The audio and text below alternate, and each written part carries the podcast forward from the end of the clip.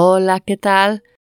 Soy María Seco y estás escuchando el podcast de Spanish for the Camino. Please listen carefully.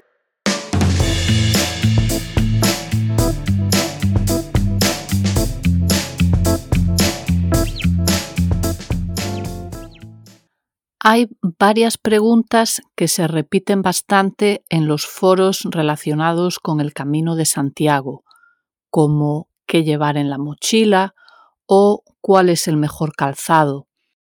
Si te interesa el tema de la mochila, puedes escuchar el episodio anterior a este. Y si nos quieres comentar cuál es, en tu opinión, el mejor calzado para hacer el camino, puedes enviarme un mensaje de audio con tu recomendación. Pero hoy no te voy a hablar ni de mochilas ni de calzado. Hoy te voy a hablar de propinas. Una propina es una pequeña cantidad de dinero que se da voluntariamente para agradecer un servicio.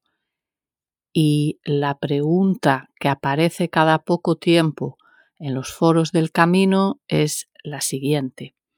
¿Debería dejar propina en bares y restaurantes o no?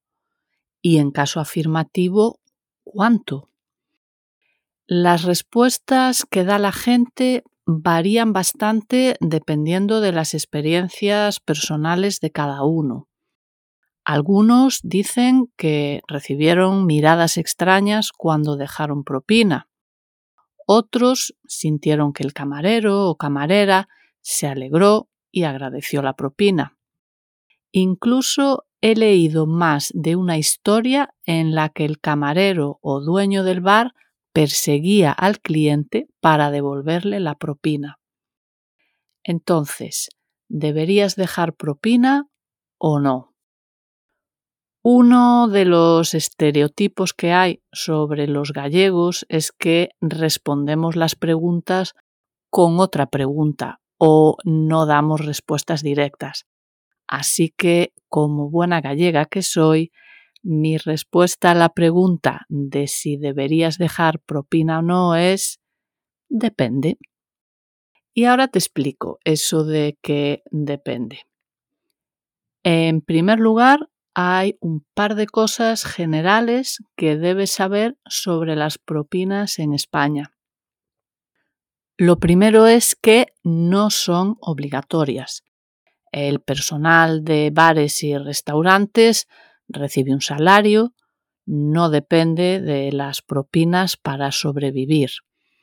Una propina suele ser una forma de decir que quedaste muy contento, muy satisfecho con la comida y con el servicio. Lo segundo es que todas las propinas se suelen poner en un bote común. Al final de la semana o del mes, este dinero se reparte entre todo el personal. Por lo tanto, tu propina no va directamente a la persona que te atendió. Y un último detalle a tener en cuenta. ¿Usas tarjeta de débito o crédito para pagar? En la mayoría de los casos no puedes añadir propina. En teoría, podrías pedirles que aumenten la cantidad que debes pagar para incluir la propina que quieres dejar. Pero lo más probable es que ese dinero vaya al propietario del establecimiento y no a tu camarero o camarera. En algunos lugares existe la opción de añadir la propina cuando pagas con tarjeta, pero esta opción no está muy extendida. Por eso, lo mejor, si vas a pagar con tarjeta, es dejar la propina en efectivo. Si es que quieres dejar propina, claro, que ya te he dicho que no es obligatorio. Una cosa que leo con frecuencia es que no se dan propinas en Europa. Esto no es cierto. A ver, Europa es un continente diverso y cada país tiene sus costumbres, no podemos generalizar tanto. En este episodio te intentaré aclarar qué hacemos en España, qué es lo que mejor conozco, claro. No te puedo garantizar que lo que te voy a contar aquí funcione en Francia, Portugal o cualquier otro país europeo. Vamos por partes. Empezamos por las propinas en bares y cafeterías. Lo habitual en bares y cafeterías es no dejar propina. Lo que a veces hacemos es simplemente redondear un poco la cantidad. Digamos que paras para desayunar. Te pides un café con leche y unas tostadas y te cuestan un total de 4 euros con 80 céntimos. Puedes pagar 5 euros y no recoger tu cambio de 20 céntimos. Esos 20 céntimos serían tu propina. En el caso de los restaurantes, como regla general, cuanto más informal sea el lugar, menos comunes serán las propinas.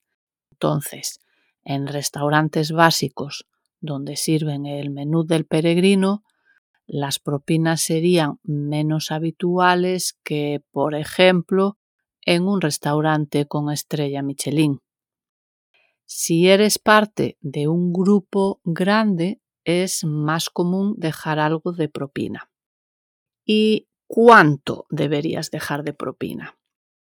Puedes simplemente dejar el cambio o si eso es demasiado poco, alrededor del 5% de la cuenta, no más. Y eso si quedaste contento con la comida y el servicio.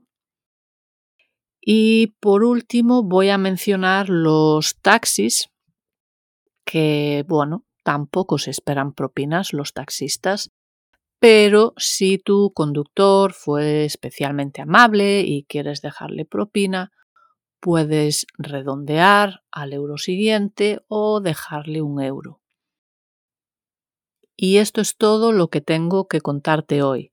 Si prefieres leer una versión de esto en inglés, la puedes encontrar en el blog. En la descripción del episodio te dejo el enlace. Te dejo también el enlace donde te puedes descargar las transcripciones de los cinco primeros episodios. Hasta el próximo y buen camino.